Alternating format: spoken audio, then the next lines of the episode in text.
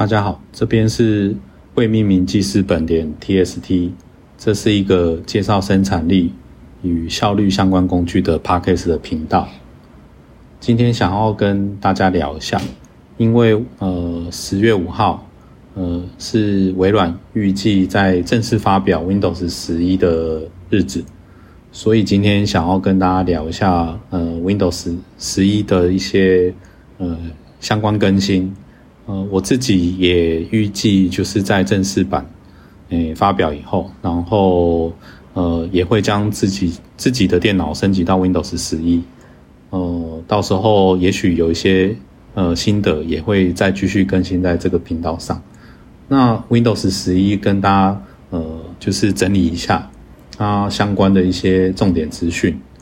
那首先它的呃就是关于 UI 或者是生产力。相关的更新就是，呃，它可以更方便的，就是去调整你现在的各种视窗的一些位置啊、排列啊。因为现在大家荧幕都越来越大了，所以可能呃需要同时开多个视窗的时候，那以往就是大家要手动拖拉，然后去调整每个视视窗的大小，然后呃比较不方便，所以它现在内建了更方便的一个快速调整。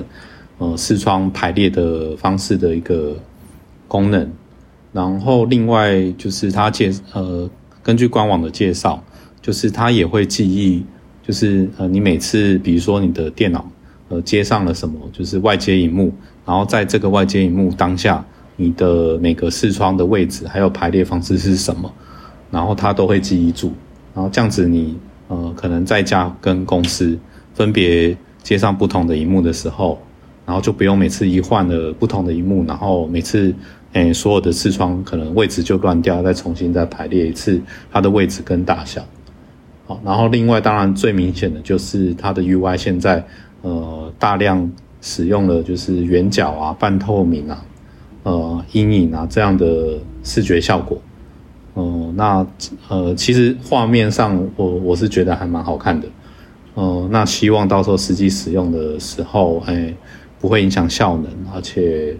呃，就是，毕竟就是呃，画面好看的时候，也会对心情、工作心情也会有影响。然后另外就是它的开始按钮跟就是整个工作列都是居中显示，但是也可以改回是原本像 Win 十那样靠靠左对齐的方式。然后另外就是它把 Skype 呃就是拿掉了，预设是变成是用 Teams。来当做内建的通讯软体。不过，呃，如果你是用升级的方式，并不不用担心说你的 Skype 会突然不见。那这边是指新安装的时候，呃，才不会有这个 Skype 这个软体。然后另外就是，如果你是新买的电脑，里面就直接内建的 Win 十一。然后，呃，官方表示不会再内建，呃，以下几个就是应用软体。呃，比如说像是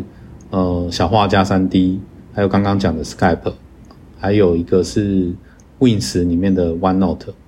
那但是使用者如果想要就是使用这些程式，那一样可以到 Microsoft Store 去自行去下载。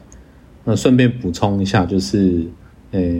刚刚讲的适用 Win 十的 OneNote 是指就是 Win 十里面内建的 OneNote。那如果呃，Office 里面包含的 One OneNote 还是还是会包含包含在 Office 里面，并不是微软呃从此就是不提供了 OneNote 这个应用程式，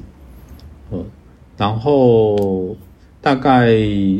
比较明显的一些更新大概是这样。那如果呃就是安装了以后，如我呃我也会自己会安装看看。那如果我安装以后有什么心得，再跟大家再分享。谢谢。